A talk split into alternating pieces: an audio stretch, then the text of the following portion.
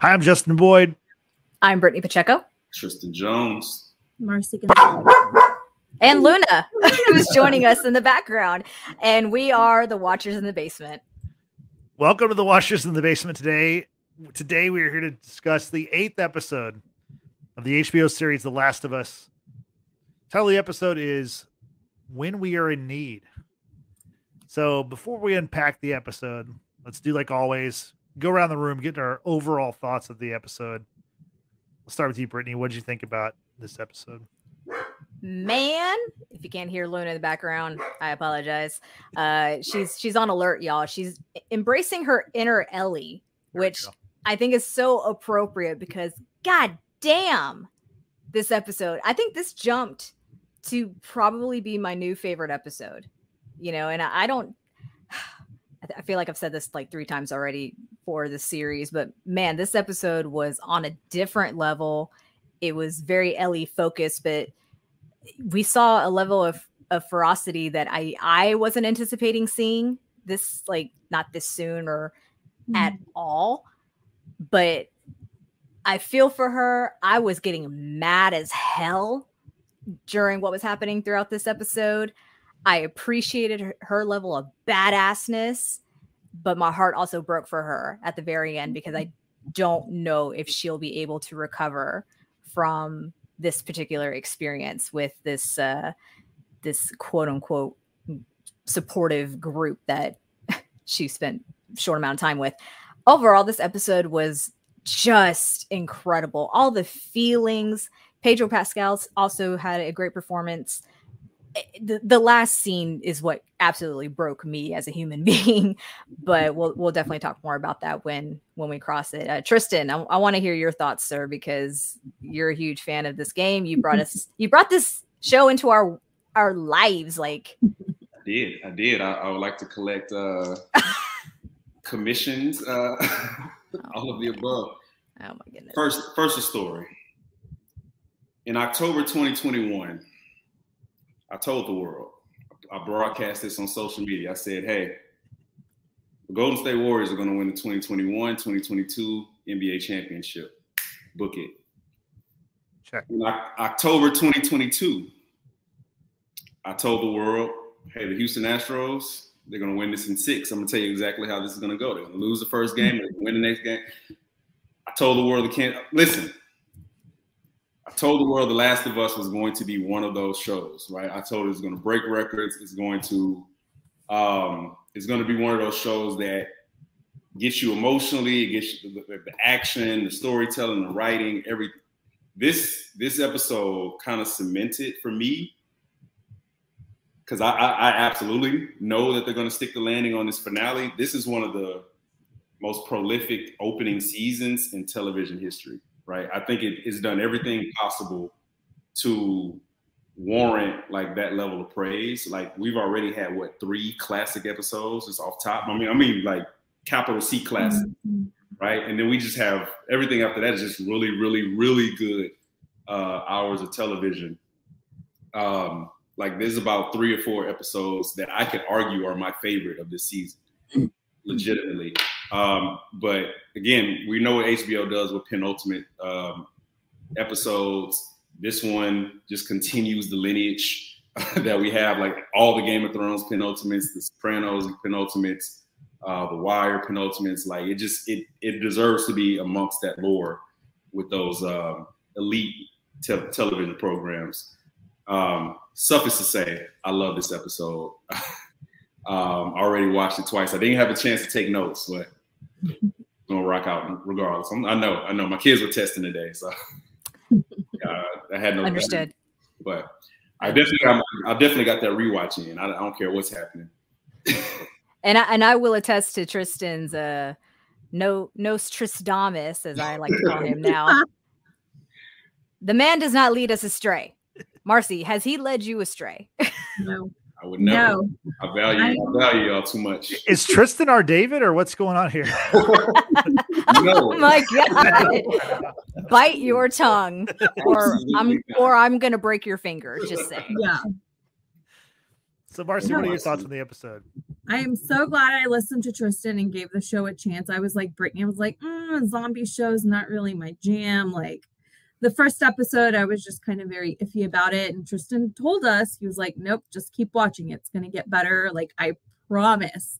So, second episode, I was like, okay, like, yes, it got better. Episode three, which we know is awesome, that like made me a fan. So, Tristan, thank you for for you know talking some sense into us. This was a great episode. It again, it had everything. It had action, which I, some people online say like some of the past episodes haven't had enough action for them. So I think this had a good amount of action. It was violent, which I tend to again look away when something's too violent, but this was like Ellie is a badass type of violence was like no like I have to watch this uh it was great and like you Brittany that scene at the end oh my gosh yes that got me so nope great episode And to be clear, I when I made the prediction, when I when you know when I was kind of hyping up this episode, I'm basing it off, and I'm sure we'll talk about this later as we normally do. Like I'm basing this off the you know the adaptation from the game, and there's way more action in in this particular section of the game. So I thought it, I thought it was going to be like a full on Call of Duty uh, episode, like, and you know they adapted it perfect you know perfectly for television, but I was expecting ten times more uh, more action uh, than we got, and, and they still uh, they still stuck the landing on it. So beautiful. Yeah, I mean, like Tristan was saying, like this to, to me, this was like a classic penultimate episode for an HBO show. We saw it with Game of Thrones, like you know, season three of Game of Thrones. The the Red Wedding was the the second to last episode. Obviously, the first season of Game of Thrones. Not that I want to spoil Game of Thrones, but there's a big character death in the first season, the ninth episode. So this was along the same lines as those shows, and with that, you have uh you know with Ellie, I think you have like it's it's kind of a character defining episode, or, or certainly a character defining moment at the end of this episode. And uh, you know, she chose violence, you know, and like I I liked it. I thought it was great. Like She I channeled mean- her inner Cersei. Like that's Right. what's up. no, it was uh You go, Lyanna Mormont. You go, girl. yes I mean when she's when she's killing David with that uh that knife, man, she is going for it. And I can't say I blame her. I mean, she was in an awful situation. We're, we'll get into that though. So, but to start off with, I want to talk about. So we're going to focus a lot on Ellie, as we should. This was a you know very Ellie uh, focused episode. But I want to talk about the two new characters we meet in this episode. We meet a character named David, who is kind of presented to us as like kind of a good guy, and and uh, he's a school teacher turned preacher, and he's the leader of this uh, group that's I mean, let's just it's a religious cult, right? And then his uh his right hand man is this guy named James, who is played by Troy Baker, who of course is the voice of Joel from the video game series.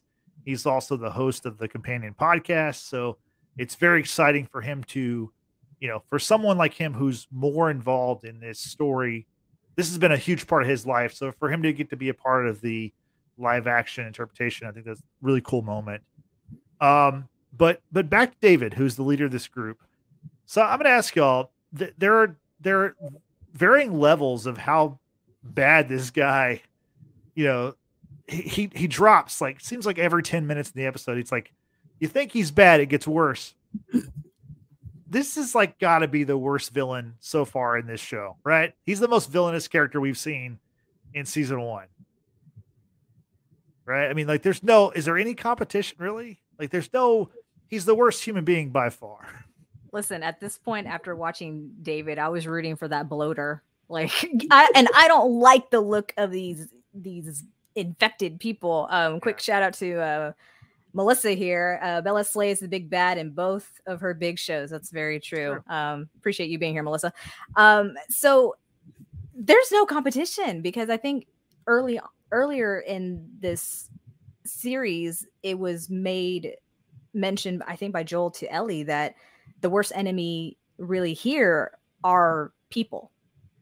And I think this very much rang true when it came to David. You can hide behind a mask of righteousness and try to push off your agenda, whatever that agenda may be. The moment that we first met him with his group and they were uh, listening to him uh, quote a verse from Revelations, and and you see this young girl crying, and she's upset about because her father was was is dead, and she wants to bury him, and he gives this look off to to what was his name again? James. he said it was James, James. James, and it, there was this unspoken word passed. And I'm like, oh, he's hiding something. Like I already knew right off the bat he was hiding something that he didn't want to say to the girl, and gives the excuse of, well, the ground is too cold or too solid. We'll mm-hmm. bury him in the spring. And I'm like, nope, there's something about that. There's something weird about that. Like you, you can find a way to bury this this father, right? It, it- there was just something off from the get go. Uh, Tristan, like the introduction of David to us, like you, uh, you obviously know more than we do when it comes down to this game. So Not really. Um, Oh. So, so a lot of the religious aspects of this episode are not present in the game. That was um, adapted and and and changed or added on to uh, by Craig Mazin. Um, that's no, it's just not something we see. What we see with with David is we see we see when when Ellie um, is tracking the deer. So like in the game, this is the first time that you actually get to play as Ellie. It's after you know Joel has been impaled. Um, Ellie gets him to um, a house, and she takes off with the horse, and she goes to like actually go hunt for food, for hunt, hunt, hunt for deer, hunt for rabbits, um, whatever she can find. And you know, there's this thing where you have to like you have to you're trying to shoot the deer from afar, just like she is, and you got to shoot it maybe three, four times. You know, every time you shoot it, it gets wounded and it moves to a different area. Eventually, this all leads Ellie to James and uh, David at the Silver Lake uh, Resort, or just outside of it. And the same thing, like she, she, uh, they negotiate medicine for half the deer. Uh, James leaves, so that part is, you know, perfectly, you know, parallel from the game. Um, but there's a, there's a point where so when they're sitting at, at the fire and David is talking to Ellie, um, the dialogue isn't as rich as it is in the show. Like I don't think he tells her that he used to be a school teacher. May have been clue number one, right? To like some of his intentions and you know the demons that he has within him. But that you know a lot of this, what you saw last night was probably about ten percent more than what's in the game. So a lot of the stuff I was finding out at the same time about David, and I thought like there were like really good uh, adaptations by the showrunners from the game. did him being a school teacher make you feel some type of way? no, but like when he said it again, like you, you're kind of piecing these parts of like who David is, right? Like going into this episode, I knew David was bad. That's the only thing. Like I knew the end part. I knew it was bad. I knew how, how it would end. Um, but like the the breadcrumbs that lead you to, I mean, you're starting to think as Ellie, right? And from Ellie's perspective, and she's coming across these two men, and she's just trying to get some food. She's also trying to keep this anonymity um, with who she is, with who jo- Joel is. So there's, there's all these different things playing in her head. So when I'm watching the episode, hopefully, you know, we're all watching the episode and we're looking at this from Ellie's perspective, right? Just kind of fear, feeling the anxiety of, hey, I need this food, but I need this medicine. These are two men. I've also I've been told not to trust anybody, right? And like like this different dichotomy, the cognitive dissonance that's going through her head um, is like super palpable from the screen. So yeah, when he was like, "Yeah, I used to be a school teacher." Oops, sorry, Siri. It's like, "Yeah, I used to be a school teacher, and then I became a preacher." Like, first of all, those are two professions that have a uh, bad history when it comes to abuse in children and stuff like that. So, like, the show is is putting giving us these breadcrumbs to let us know that you know there's more to David than what meets the eye. For more information about the abuse that Tristan just spoke about, listen to their 1923 pods. Just saying. Marcy, let us know your thoughts on David. I didn't trust him from the beginning. I was like, okay, even if I didn't know anything about the game, which I don't. I saw these guys was like, nope, not to be trusted, especially, you know, Ellie, she's telling them, like, stop right there. I will shoot you. Like, just stop. Um, he's like, okay, yeah, sure. Yeah, we'll put our guns down. But uh, give me just a few minutes of your time. And I'm like, oh, this is one of those guys, right? That you're telling him to go away. But he's like, oh, well, let, let me just kind of have a moment of your time. Like, that type of of guy um i just get a bad feeling um because there's always something um lurking behind there um so didn't like him from the beginning um and she was right not to trust them but she let her guard down and unfortunately she had to trade with them to in order to get the penicillin, penicillin to help joel get better but um no not to be trusted from the beginning. I was like, nope, these guys are kind of going back to the beginning when we really first meet uh, David in the steakhouse, right? And he's pre, like you say, he's preaching, Mhm. going through Revelations. He tells uh, Hannah, I think her name is, that they can't bury her dad. Like, there's so many contrasts that we should we, we, we should see, but like the main one is look at the, the faces of the congregation.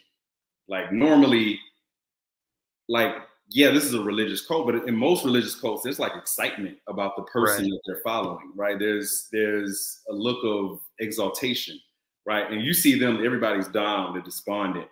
And I don't think it's just because Hannah's dad died. Like they're it's been six months, they're starving, rations are low, they're they're running out of rations. Like it's in the deep of winter in Colorado. Like this, like there's just not a lot of hope for hunting, for planting things. Like they look hopeless. And David looks spry. Like he's, I mean, dressed well, you know, hair done. Like there's a clear uh, distinction between how he's thriving and how the rest of his flock is thriving.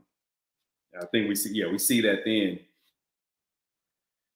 Yeah, I mean the thing with me with David is, you know, you obviously he's going to be the villain, but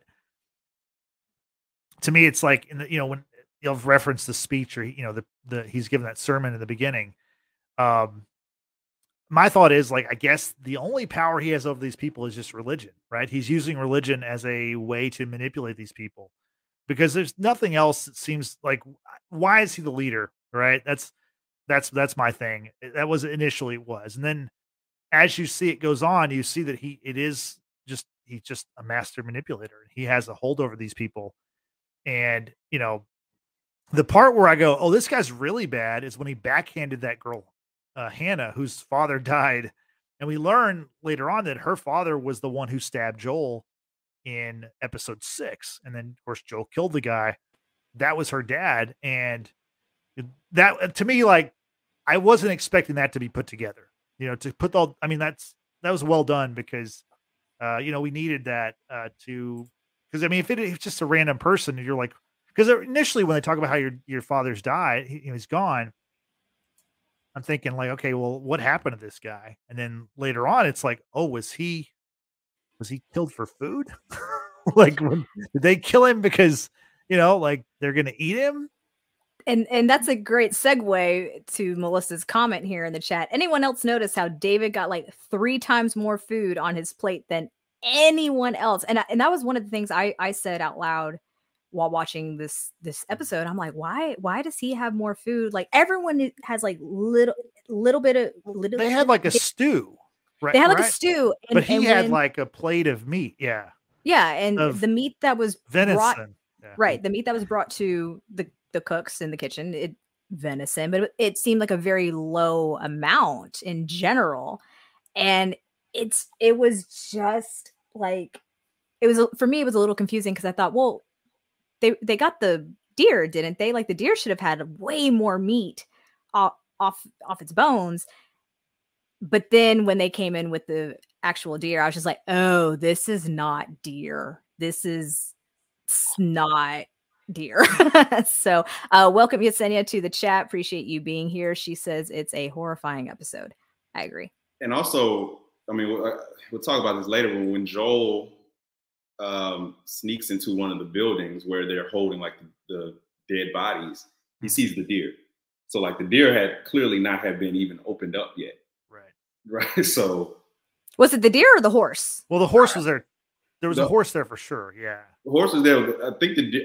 I mean, it looked like a deer. I, I, on the second thing, it looked like a Four deer. four legged big animal. Yeah, there, Yeah. there was something in there. Yeah, first time I thought it was a horse in there, but and it may have been a horse. I could have had that wrong, but um, I definitely want to. I definitely want to come back to the food and how much he had on his plate when we talk about the scene with uh, with him and Ellie when Ellie's in the cage, um, because he says something when he's talking to Ellie, and I, we'll get to it. But he says something that relates all the way back to how much food was on his plate. And I, I can't wait to get there and talk about that.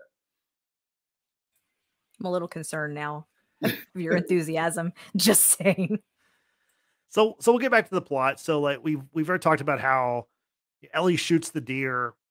Uh, James and uh, David come upon her. They try to make a trade. They they end up making a trade where she gets penicillin. She needs something to help Joel. Joel is back at that at that abandoned home and he's recovering. She needs to give him something. Uh, he's obviously still in bad shape. Um, that's when we that's when we learn. Like David explains that you know he he wasn't always a man of God. He found God after the apocalypse. He's now this, he's now become the leader of this group. And then he also tells Ellie about, hey, like, you know, there was this, you know, there's a guy in our group that died and he he he had a little girl like you. And uh, you know, basically he knows that like Ellie and Joel t- are together. And so that that kind of you know, that kind of sets the story on on the path that we were on. And then uh Ellie Yeah, takes Joel, Joel ahead. is killed his uh her dad her dad. Right, her dad. Yeah. Right. One of his uh one of the members of his congregation, I guess you'd say. Um Ellie takes the medicine back to uh the home and she uh injects Joel. You can tell she doesn't know what to do. I mean, I wouldn't know what to do either with the penicillin, but she just injects it right where he has that big huge wound on his stomach. Uh that looked pretty bad. Yeah, like Yeah, that was that was pretty pretty gross. It it looked very infected. It was not getting better. It was oozing. I absolutely hated the scene of her injecting the penicillin in him. And I thought to myself, because this is a real thing, people are penicillin to uh, allergic to penicillin. It's like, what if he's allergic to penicillin and he dies? That's No, how he just- died. you know, it's one one of those situations. I I I felt bad for for both of them because Joel obviously is in in really rough shape. Ellie doesn't know how to help him, and you see how she's rationing what's left of the food that they got from what was it, Jackson, mm-hmm. and she's like telling him like I'm I'm gonna leave, I'm gonna go, you know, find help or something like that, and comes back and she's just like Joe, wake up, wake up. What the fuck do I do? Joe, wake up. What the fuck do I do? Like you see how much she needs him. Cause I wouldn't know how much to to inject in him and like where to put it. I mean, one would think the arm, but you got to do the tourniquet and you got to like, you know, find the vein, etc. To inject it directly into the wound. Gross. Marcy, Marcy, what what you think about that? bad look for FEDRA schools. And A little bit, a little bit. yeah maybe that's what they teach them i don't know um i wonder and again i don't know anything about administering penicillin or any type of intravenous drugs but i'm wondering if because she put it so close to the wound maybe that's why it seemed to have a, a fast effect on joel later on um that could be interesting if anybody knows like please let us know because i have no clue but um yeah that was hard i also wouldn't know what to do. I probably would have done the same thing that she did. Um, and I like that she thought on her feet of like trading that, right? Like any other character might not have thought, like, hey, maybe I can trade half of this deer for this penicillin to help Joel feel better. Um, so kudos to Ellie for just kind of thinking about that. This was some Oregon Trail level shit. Yes. I was also very impressed with her when she told James and, and David to drop their weapons, you know, back away. James has already left. She she uh dislodges the the bullets inside the the guns just just in case, right? Like I, I was very impressed with how she under pressure, she was still keeping her composure. and so many of the decisions that are made in this episode are kind of speak to the theme of like deprivation, right? And this goes back to like the, the title of the episode, when we are in need. Um, you could finish that sentence by, hey, when we are in need, in need, we do desperate things like eat people, right? Or when we're in desperate need, we, you know, trade penicillin for this deer meat that we need to eat. You know, when we're in need, you know, we leave Joel in his garage because rations are running out. We only have but so much food as it is, and it's time to like actually go make stuff happen. Um, and you know, we see that like David. I, one could argue. I think. I think, and David knows that he's always been bad in some type of sense. But I could see a world where he set out to like do good for the people around him, and you know, things happen. Um, I think that whole group is just poor hunters and just they they ill suited to like survival, right? But like the deprivation led to them saying, "Hey, we'll save this deer meat and let's you know eat our own dead." Like everything in this episode is kind of predicated off of not having a lot of options and the the threat of not surviving is like imminent and then so like they actually have to go do things right ellie had to go leave and find food because there was no other option. Right and she had to take all the things that joel taught her and kind of start to apply those things right in a tactile way her taking the bullets out that that could only have come from joel and just understanding under pressure let me you know take these empty this out um her following david um while james went to go get the medicine she had no other choice, right? That she was they were deprived. She was deprived of options, right? So um, again, this, this goes all the way back to the title. When we are in need, um, it plays into like so many of the decisions that all the characters make, um, and ultimately leads us to to where we are in the plot.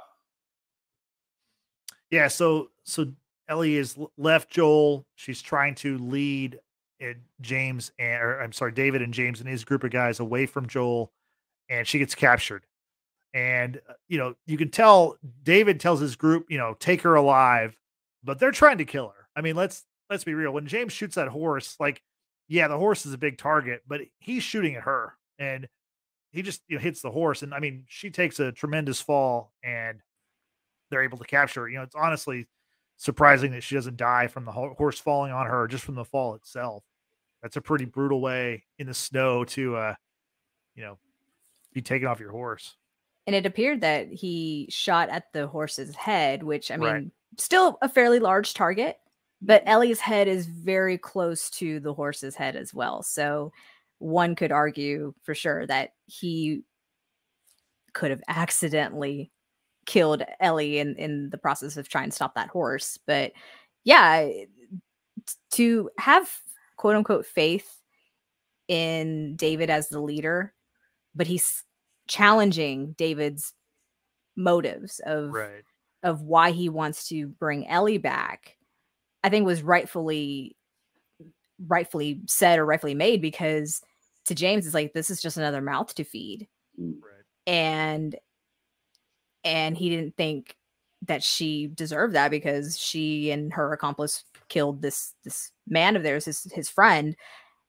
And when they, James and, and the group approach her while she's on the ground unconscious, one says, kill her, like do it. But then David fires a warning shot in the air and comes and picks her up and, and says, okay, go look for go look for the man. Who, you know, whoever he is, and he carries her back to to their uh compound, if you will. I'm gonna call it a compound.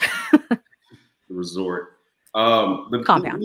James, James is deprived of so many things, especially when it comes to Dave. He's the he's deprived of vengeance, right? Like he he is dead set on on vengeance mm-hmm. um, for Hannah's dad. He's deprived. Of, we find out he's deprived of respect from David. Like there's, uh, Brittany, you mentioned like the beginning where there's a look between those two, and we, you know, I think the show at the beginning of the episode wants us to look at James and David as equals, right? Even though you know David is a leader, James is kind of being framed as uh, David's right hand man, but we come to find out later in the episode that David doesn't respect like any of them right. at all, right? And and even the way that David responds to being challenged by James, he doesn't even respond with words for the most part. It's more just kind of like a look, right? Again, there more breadcrumbs to let us know that David is not good dad, as he's kind of being uh, portrayed as he there's a, there's a sadistic streak, there's a, a violent streak, there's a narcissistic streak there, and everybody sees it. We see it in the in the in the congregation when they're eating. We see it at the beginning. We see it with, in the looks that James and the rest of their crew have um, when David turns around and, and just kind of gives that look. It's like, oh, you know, we don't. What's going to happen, or you know, how is he going to retaliate, or like he doesn't look at anybody as equals even though he kind of tries to gaslight Ellie into making her think that he's he you know wants to view her as an equal, he doesn't. Right? She's a she's there to serve a purpose um, for him, for his you know sadism, um, for his narcissism, so on and so forth. So now, so you know, Ellie's captured.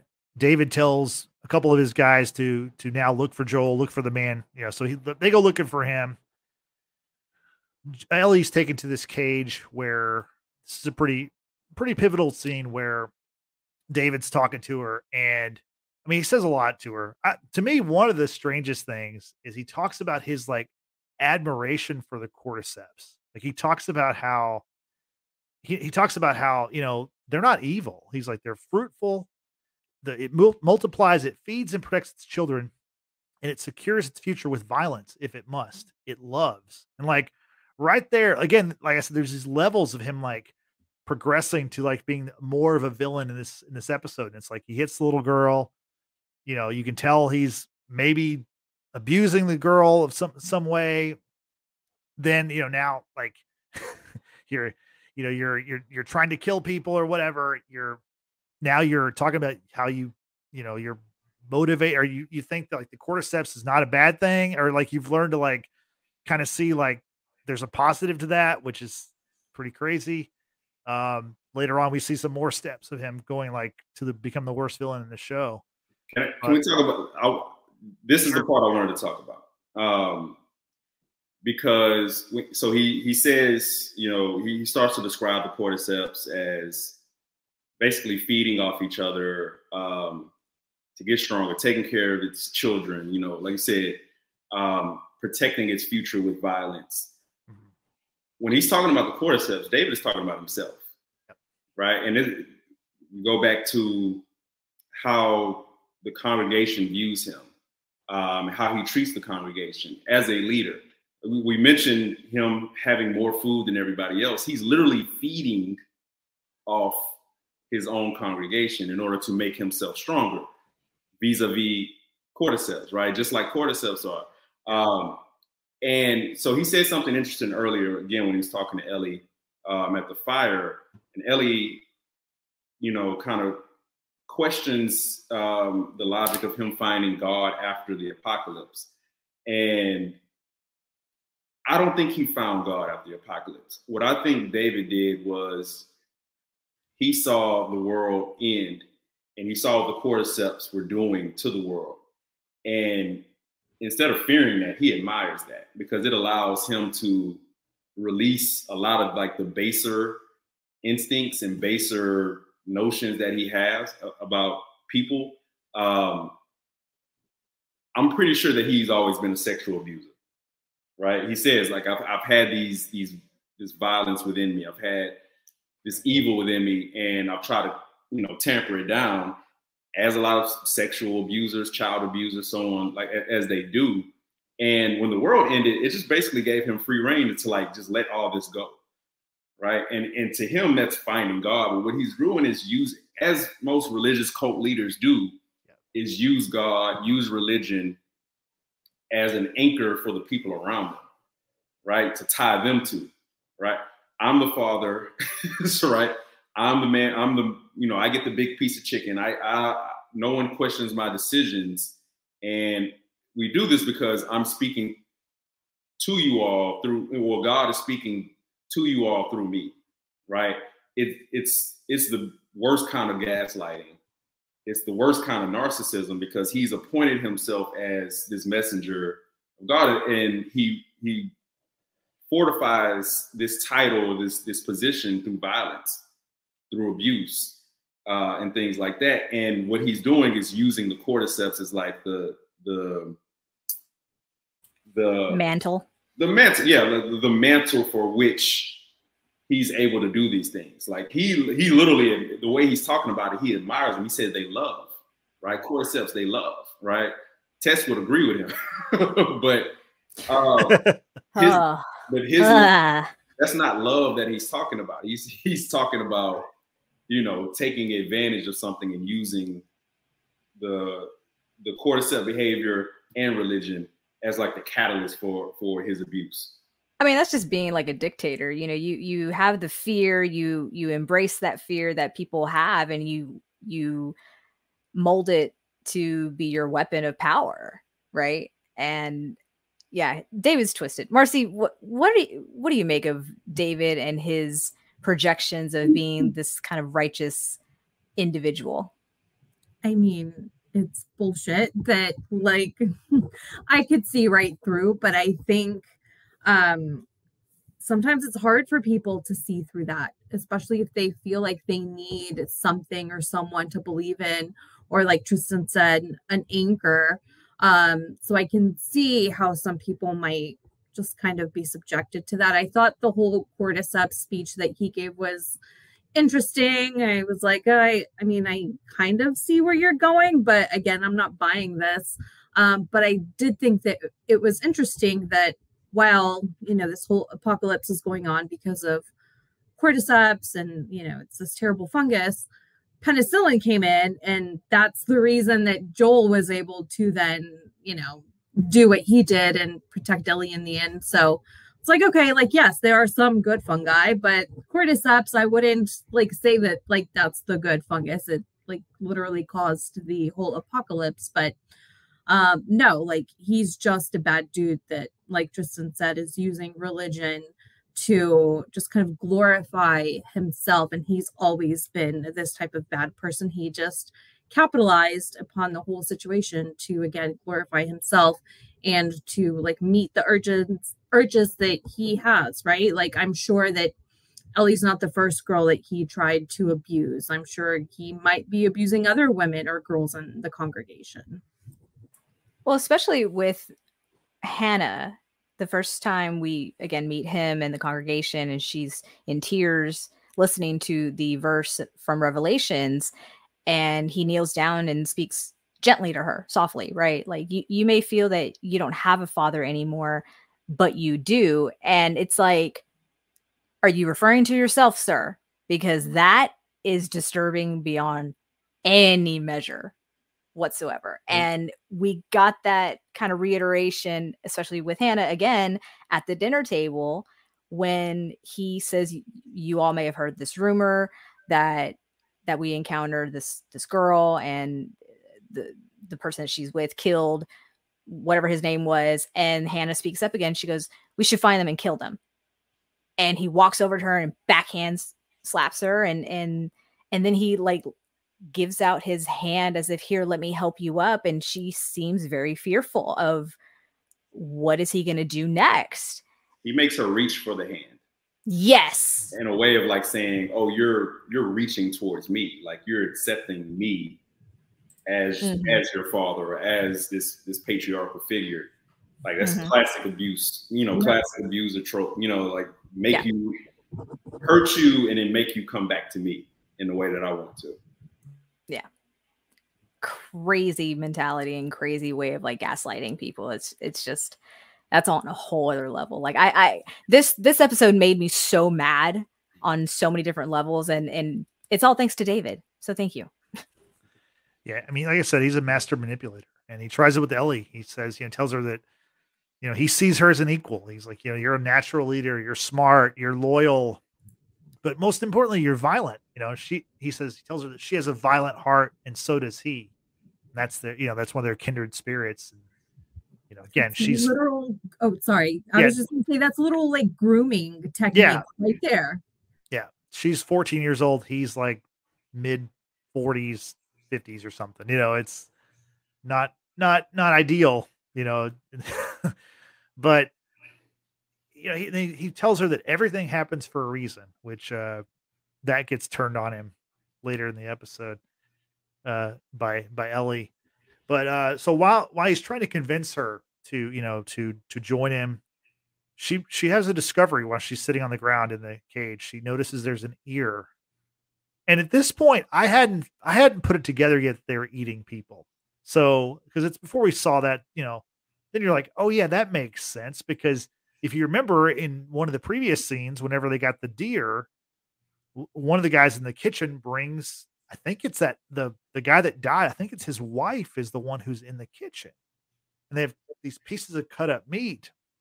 And she goes, What is it? And he said, It's venison, but he's not the most con- you know, not the most convincing way. There's, there's a pregnant pause, and Right. then he's But like, then you, you watch her with her hands on this bloody meat, dipping it or dunking it into like you know, like a you know, a, st- a pot or whatever.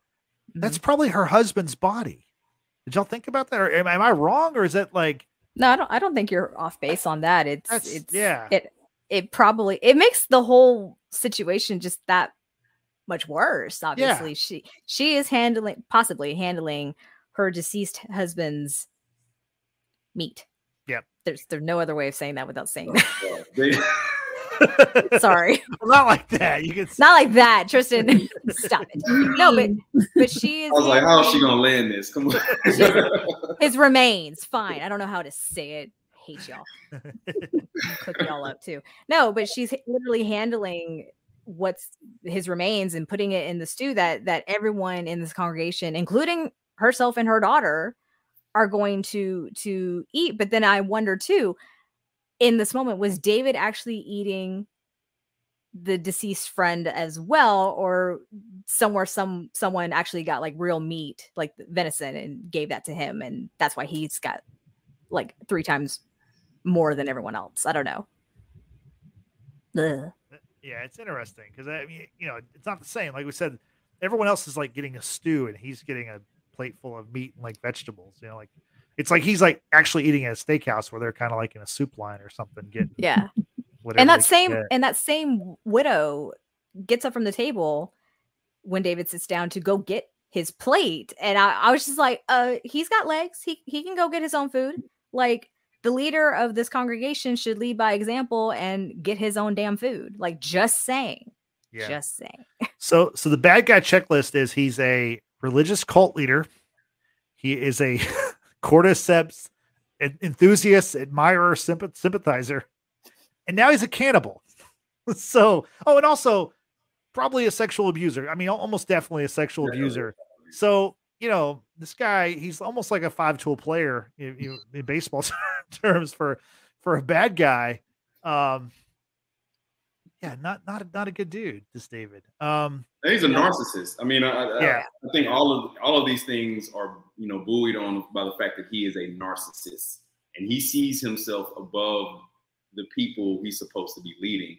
When he talks to um, Ellie, and he he calls them sheep, right. like, but not in not in the um, not in any type of endearing way. Like I'm the shepherd, and I'm here to lead them to the promised land or lead them to um, you know whatever any type of success. It's these are people beneath me, and it literally pains me to try to lead them. They- They're not my equal intellectually. They're not my equal physically. Like they don't. They're not able to like understand the hard truths of this world. Um, which is bullshit because they may be they may be able to understand more truths if you weren't lying to them all the time. Like that again, this is a narcissism like trope of lying to people and then saying that they're not able to handle the truth. Right? Like these two things don't don't jive. Like you didn't want to tell Hannah that you brought her dad's remains back to basically supplement the lack of actual food that you all have right? Like you, they're eating. I mean, I'm sure Hannah was eating her own father too. Like, Yeah. yeah, narciss- Which I want to ask the question uh, to both, but I'm going to start with Marcy. Marcy, when David comes to talk to Ellie, the moment that she realizes that there's an ear on the floor of where she's being held captive, he brings her food, you know, a bowl of probably the stew, and he and of course Ellie puts two and two together. She's smart. She kicks the food away and says, "You're you're fucking eating people." And he goes, "Well, for what it's worth, that wasn't people. Like that was real." Do you think he was being honest in that given all the lies that he's been telling since we've met the man? Like do you think he was being real with her or just trying to manipulate her even more? Hell no, like he was lying and manipulating. Like that was a hundred percent another person. Um, Mm. yeah. Yeah, I Tristan. Uh, no, I'm not giving him any benefit of the doubt. Um, Again, I I haven't seen anybody cutting up a deer, right? And why would- of all people? And he says like, yeah, I was going to tell you eventually, like, but like, why of all people would you give the deer meat to the cap the person you have you know you have held captive instead of like you know the actual people who've been following you? if there is a case for that being real food, it's from the fact that he clearly does not respect anybody um, that's in that congregation, Mhm. and he has at least shown some level of admiration, even though it's completely grooming um, towards Ellie. But I still don't think it was real food because why? Why would it be? Justin, your your thoughts. No, I, I yeah, I don't think it was because I don't think they have real food except for potentially that deer and maybe that horse. But we see the horse is still in pretty much intact, and and Mhm. it's eh, yeah. and I feel like there's not a. I mean, this all happens in a short period of time. I believe it's probably like a day or two max. Um, so maybe the deer was still you know in their in their meat locker or whatever with all the the dead bodies that are that are, that are hanging there. So um, yeah, I I, don't see why he would. Yeah, I just want to know, like, outside of the obvious, because Joe, Joel, sorry, I want to keep calling him Joe. Joel killed Hannah's father, and that's presumably the person that they're they're eating. How does this work outside of not getting your regular deer and elk? Like, do they just like pick off someone and just say, "Hey, let's like take them out back and shoot them," or they're just hoping that they die of like illness. You know what I'm saying? Like last resort kind of situation. What what's the latter. happening? I think the way the show kind of frames is like they're just eating. Someone somebody dies and they don't bury them. Like that's Mm. why they got them, you know, hanging up in the little meat locker, basically. Um, yeah, they're inventory. When you die at Silver Lake, you become inventory, and that's that's pretty much what that is. Oh man. Move move away from all this talk of Yeah. cannibalism. so meanwhile, uh, so Joel is there, you know, they're the, the guys from David's group are pursuing him, and Joel wakes up, thankfully, and he he he's able to take down a couple of the guys who are coming after him. He Yeah, because. Ellie Ellie left him armed. yeah, gave him a knife. hmm That was enough for Joel to torture these two guys. It's pretty Which- good. Real real quick, I start. I gotta I gotta share this comment. This is great from Melissa. Some kind of insane musical chairs. Winner becomes dinner. Damn it. It's pretty good. Continue, Justin. Sorry. Yeah, no, I was just saying, like, you know, the scene where Joel, you know, takes them these two guys, ties them up, tortures the guys, ends up making them tell him where Ellie is, making them tell him first of all that she's alive and where where they took her. And um He was Yeah. back like almost at hundred. Yeah, Yeah. he was almost back at hundred percent. The the way how quickly he had to have moved from the moment the the David supporter walked into the house, walked down the stairs, and and the mattress is empty. You see the blood stain from Mhm. from Joel, and dude's walking around checking see if everything's clear, and Joel just comes up from behind and stabs him in the neck with with the knife. I thought I was like, wow, like pretty pretty fast for someone who's been incapacitated for quite some time, right? I, I was impressed, and he didn't he did not stop. He did not let up at all. And this really good penicillin. to, uh, This is where the beginning to episode six uh, pays off again because when they when he and Ellie um, basically kidnap the uh, the older couple, right? He same tactic. You show me where you are, and she better be t- doing the same thing. So we, we see how uh, that stuff plays out. Like all these Easter eggs from earlier episodes just continuing to pay off as we get later in the season. Marcy, you were saying something? No, I was just gonna. I just thought that was some really good penicillin, like the fact that fast acting penicillin. He was just back. Yeah, I have no idea how how much dosage Ellie was giving him, how frequent it was, but it it did the damn trick, obviously. And and I liked to kind of round out what Tristan was saying about you better you better be honest because you know I'm going to ask your buddy over here, and he better say the same thing. It ends up not asking the second person, and he's like, "Oh," picks up like this, I don't know, uh, metal Pipe, or metal pipe pipe. Metal pipe and he and dude's like i ain't telling you shit fuck you whatever and he's like oh don't worry i believed him whack like that was That fucking was so cold. oh man That I, so I can't cold. tell you i cannot tell you how many times throughout this episode i was saying fuck yeah like fuck yeah it was great And I, and I bet one of those scenes was the next one where Ellie breaks David's finger. And Brittany, you you want to walk us through that? Oh. My goodness gracious, y'all. This this was where I think I fell in love with Ellie. I she's my hero at this mm. point for being 14 years old and living in in this apocalyptic era.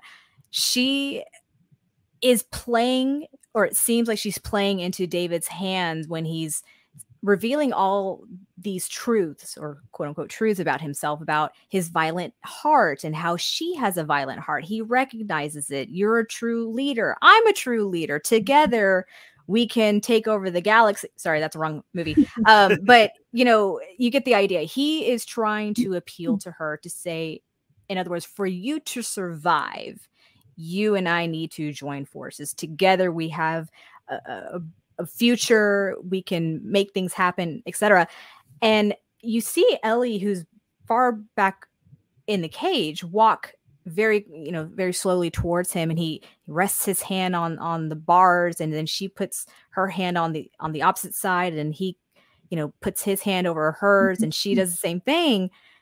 And then in a split second she breaks motherfucker's fingers and is trying to get the keys off of him so that she can escape and he of course will will bang her head up upside the the iron bars and and now he's pissed off right? Now now he's going to kill her. Before he was going to save her by making her into his little god knows what sex slave or or little wifey. I don't know. It was very disturbing. I was cringing. And and he throws back at her something she said earlier about being cut up into tiny little pieces and Mhm. and says basically that's your fate now and walks away. But before he walks away she she finally reveals her name mouth all bloodied you know she's kind of rough shape and she says ellie he goes what? Ellie tell tell them that little girl ellie fucking broke your fingers. And it was just like you're my hero. I love you. It was great. And all this is uh, adapted pretty much one to one from the game, um, and it's it's so scary in the game because you you get to that point and you really think like, how is she going to get out of this? Like, I, I don't see any way that she's going to get out of this. Um, and like David at this point is way more sinister. Um, he's uh, when she breaks his finger in the game, like he is super pissed, uh, just as we see in the show. So. I, I love the the one to one like adapt, adaptation from the game to like this particular scene because this is again this is one of the more iconic. This is also towards the end. It's one of the more iconic uh, parts of the game. Um, so I love seeing that. But in the game, doesn't um as listening to the podcast, they, they talked about how in the game, David and Ellie kind of have to team up to take down some clickers, right?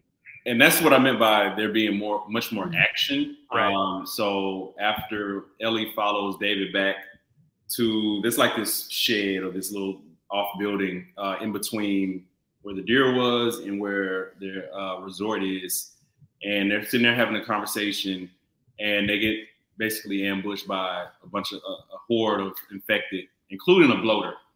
Like it's out of nowhere. Like they're coming through the windows. You have to shoot them um, before they get inside the building.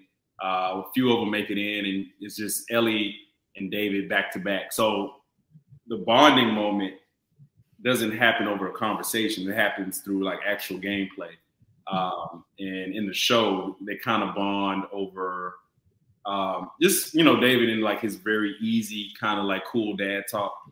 Um, before Ellie realizes that you know this the story he's telling is about her and Joel, so it's a little bit different. That's why again I, expected ten times more action because um, I thought you know you, you at least get a few more infected. But I do like that the show is not overusing the infected. Like the threat of the infected are always there, right? Like they're in all corners of the earth. Uh, they're underneath the earth, you know, in some cases.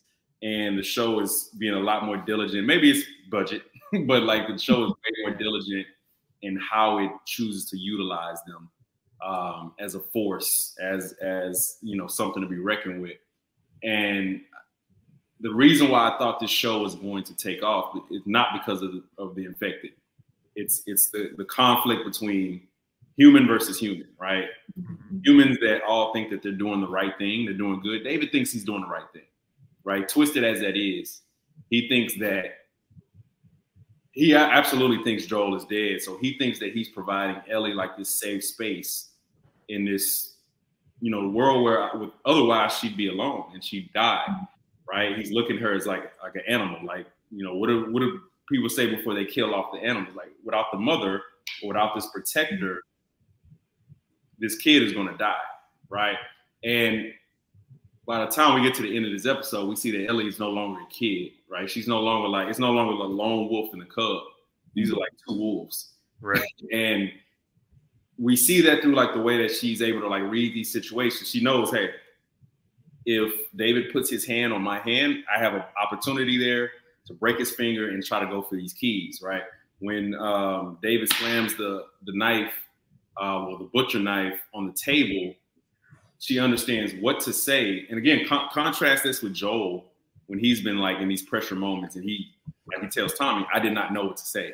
Ellie knows what to say, right? Ellie, again, we're seeing the maturation of Ellie as as a wolf and not just like this cub she knows where the knife is. She knows to, to buy herself time to use that knife to kill James and then make her escape. Like she's learning through practice, through experience, mm-hmm. and not just by hearing the things that Joel's saying. She's actually starting to apply these things to become an Ellie we're going to know and kind of love, kind of fear.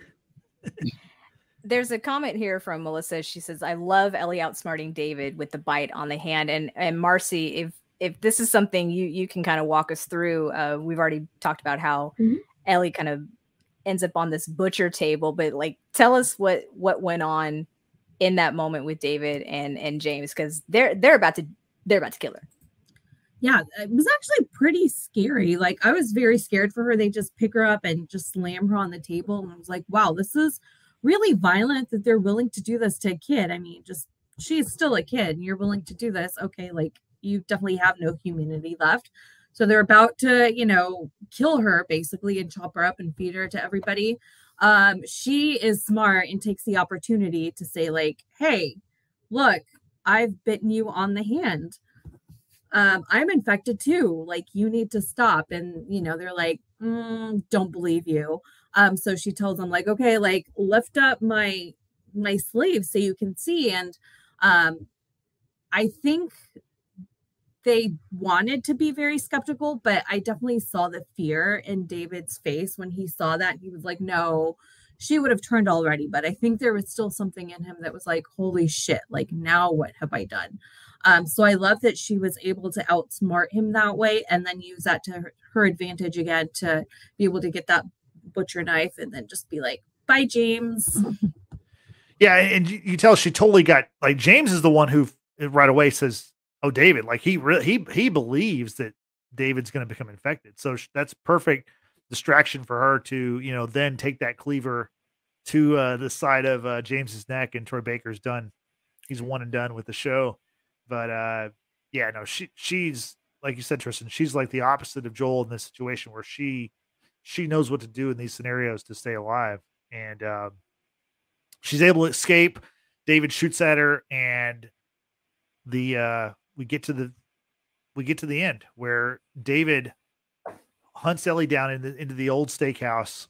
She uh, accidentally lights the place on fire. She has a, a, a log from the fire. She throws it at David, but it hits the side of the the wall, and it light. This place starts, you know, it's lit on fire now, and then he's looking for her in this in this steakhouse while you know the place is catching fire, and you know he he screams, you know, you don't know how good I I am, which Oh, it's such a like you know villain thing to say while you know chasing after this 14 year old girl in this steakhouse that's on fire.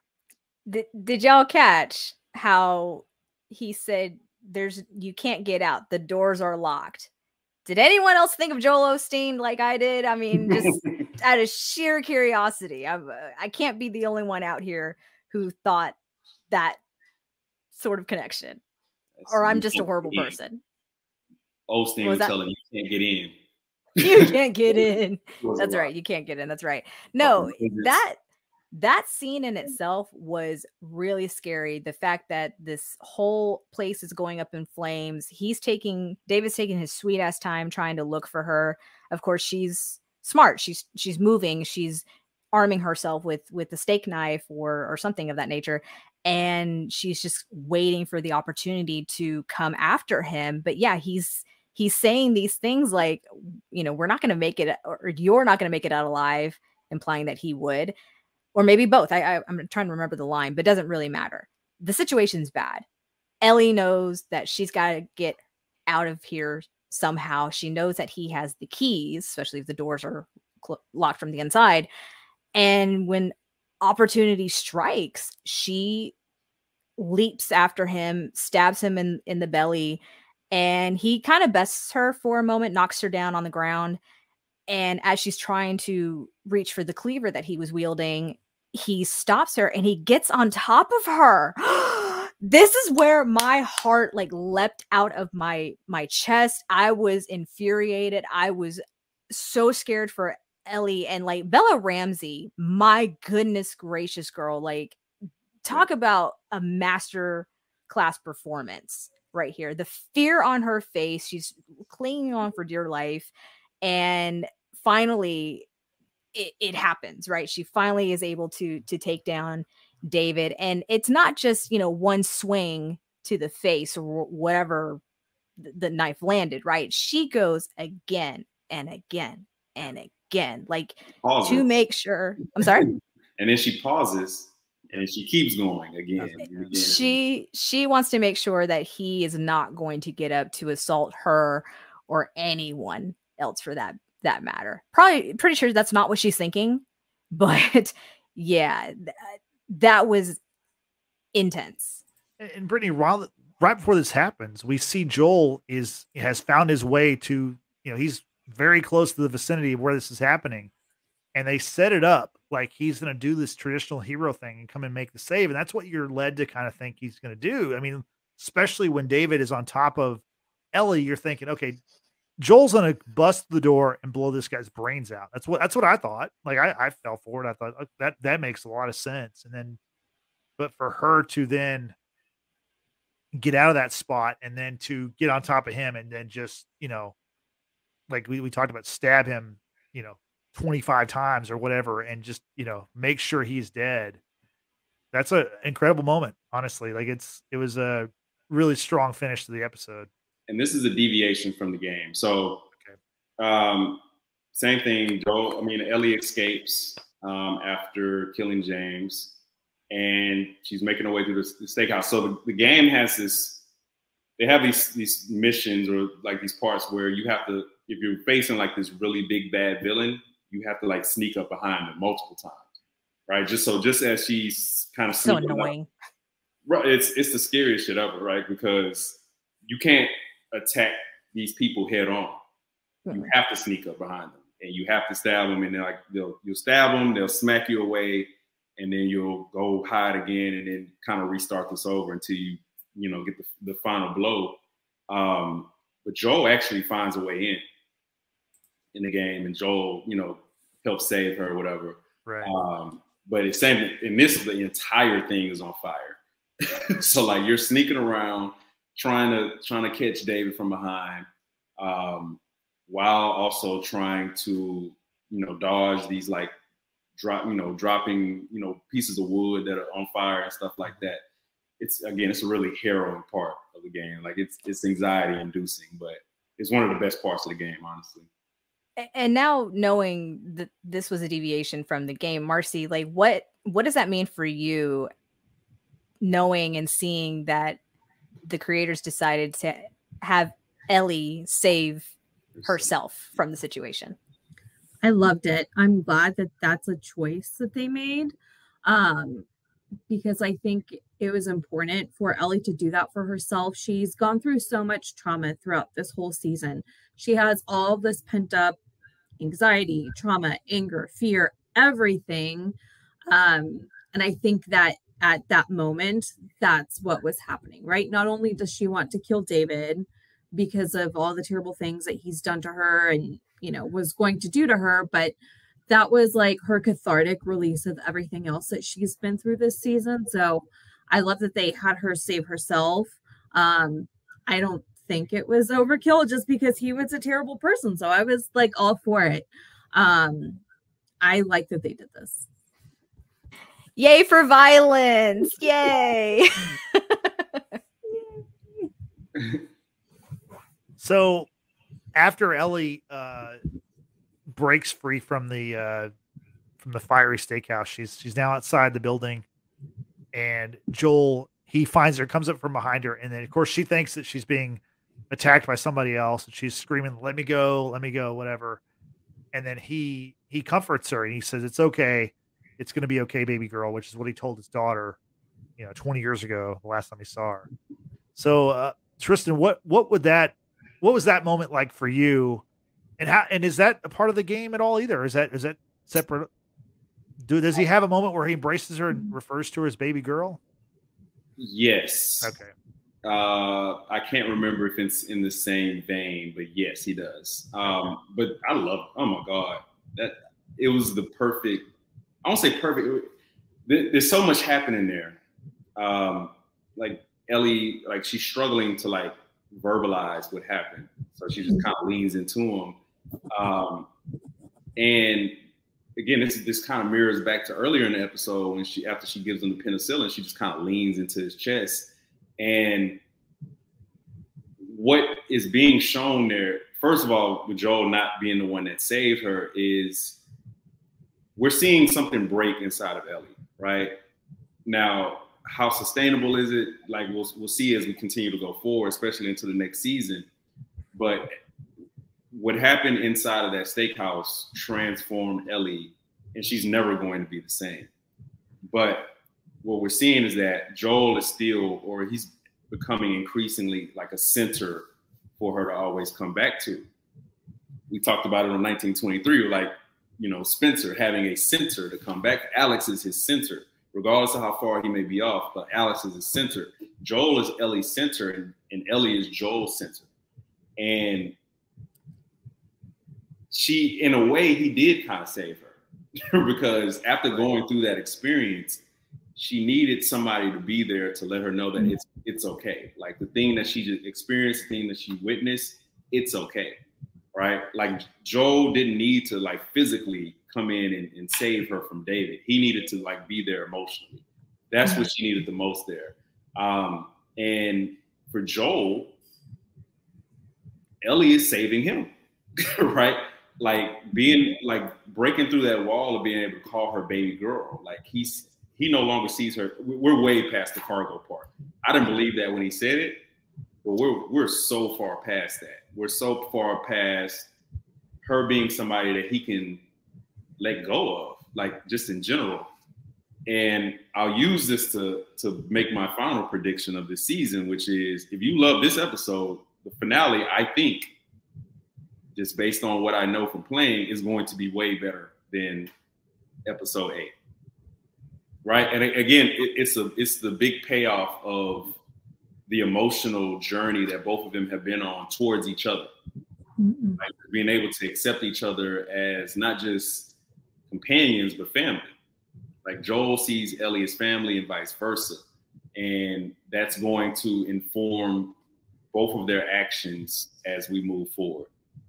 And it, not just in, in next episode, but as we move forward in this overall story, like season two and beyond, whatever that looks like.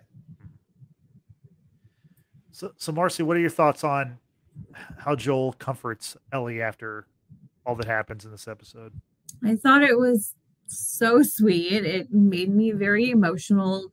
Definitely for Joel and Ellie, just seeing again, like Tristan said, just that relationship solidifying, and you know that they're way past just, you know, she is cargo and he's just, you know, the guy shepherding her to wherever she needs to go. Um, I loved it as a viewer. I loved it. Listen, I don't know if I've just been single for too long, but just I was like, do I need somebody to like stab somebody in the kneecap for me? Like, is that what I need? like, that scene did a lot for me. And then just like the end also did a lot for me. So, yes, Pedro Pascal, thank you. You were amazing in this episode and amazing in that close. I loved it.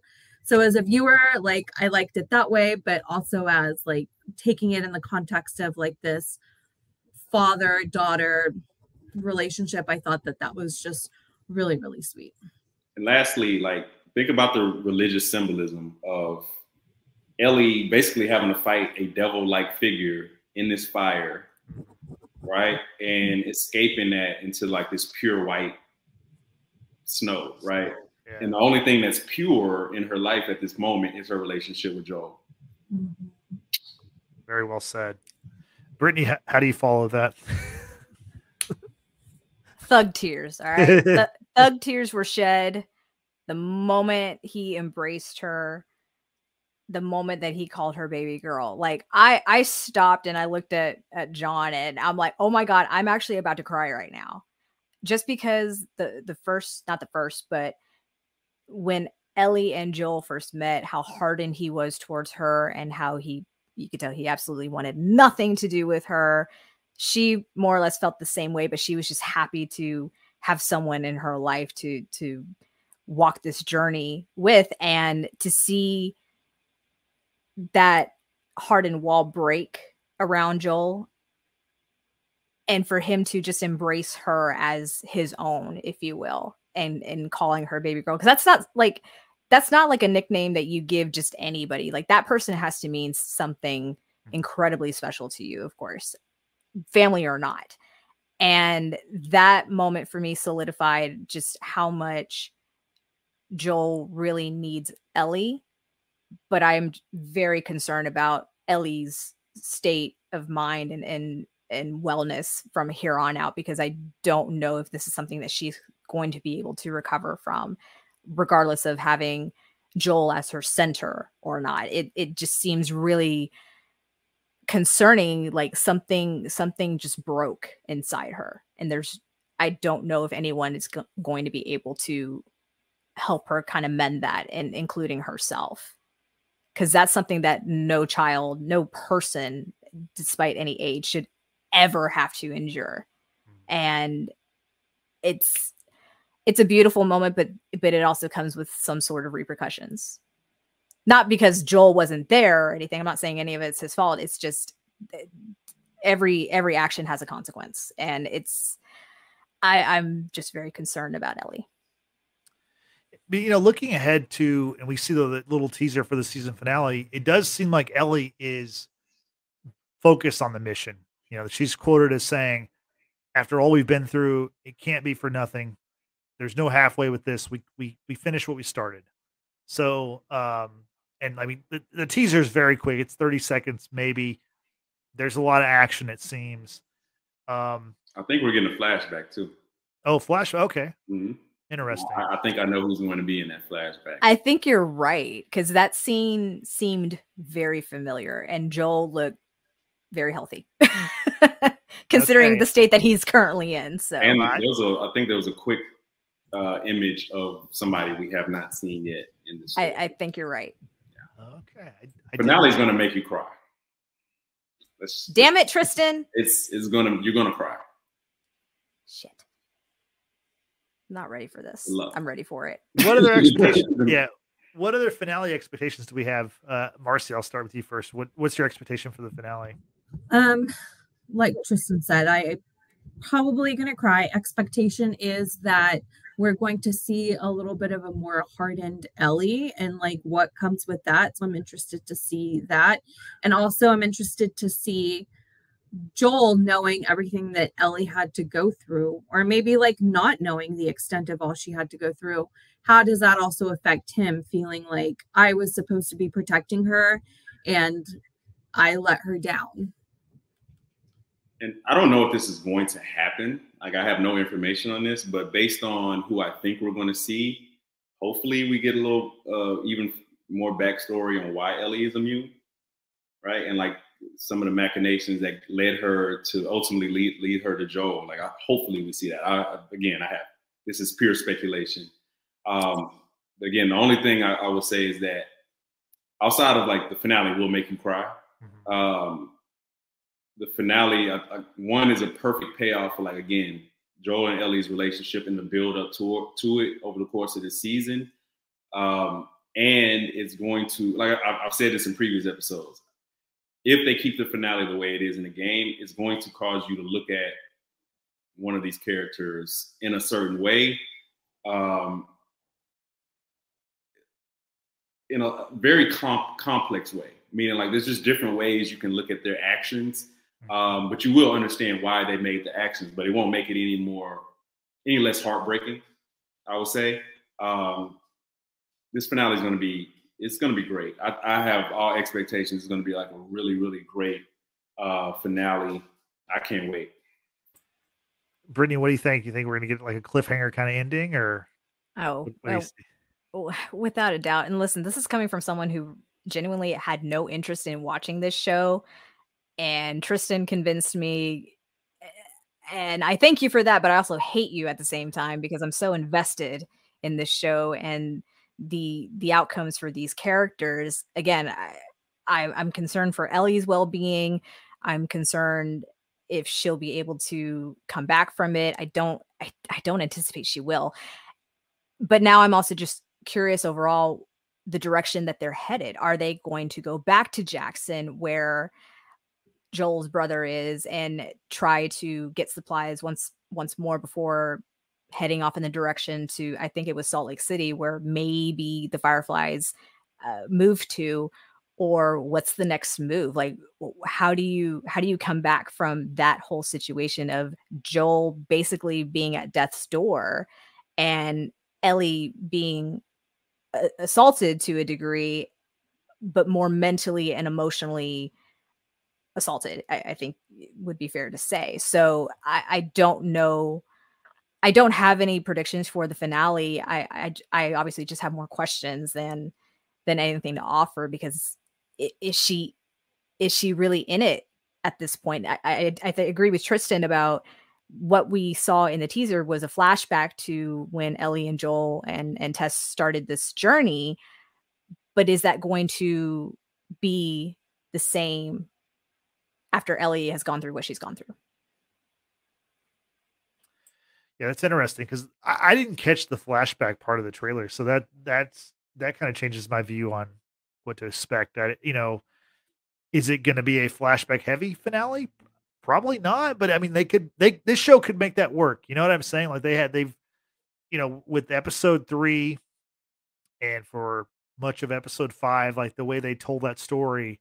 Well, I mean, episode seven obviously was a was a you know looking back, a character thinking back to her past and all that's happened. Um, I wouldn't put it past this show. They could pull that off. I, I do think that we're going to get more of the clickers. I, I agree with Tristan in the fact that I think they've done a really good job of, you know, it's it's like in the movie Jaws. Like Jaws is way scarier because you don't see the shark every five minutes. The more you see the shark, you're like, oh, that's just a big, dumb, fake looking thing. But like not seeing it and being scared is is way more powerful. And that's what they've done with this with the clickers in this in this show. And but I do think we're gonna get some there's gonna be some kind of battle or something with the clickers. And uh I'm looking forward to it. This has been an absolute blast of a show to follow. It is just another like notch on the belt for HBO for their like their I mean they have the title belt for like prestige shows. Like they have all the best shows. I mean, yeah, Netflix has some every once in a while and you know like maybe you know Peacock might have something or or Disney Plus, but like HBO consistently has the top shows, and this has become one of their one of their like criminal criminal like creme, like right up there with Succession, Game of Thrones. So I'm excited to see uh to see how the season ends. And we know that it's going to be at least be a three season show.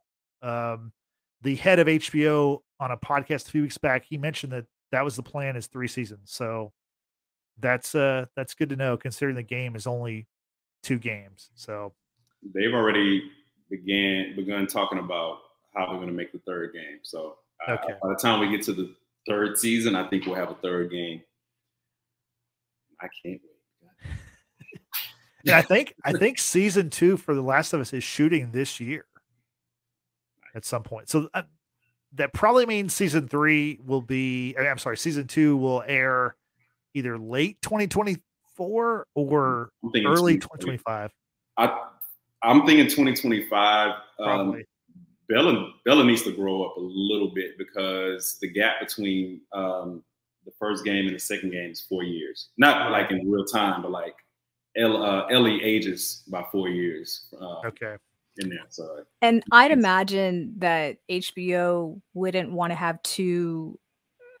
Not saying this would be bad, but two hit hit series airing at the same time because I'm anticipating House of the Dragon is going to be coming out probably the mm. end of 2024, give or take. Oh, they won't air at the same time. They'll yeah, that that that eight o'clock.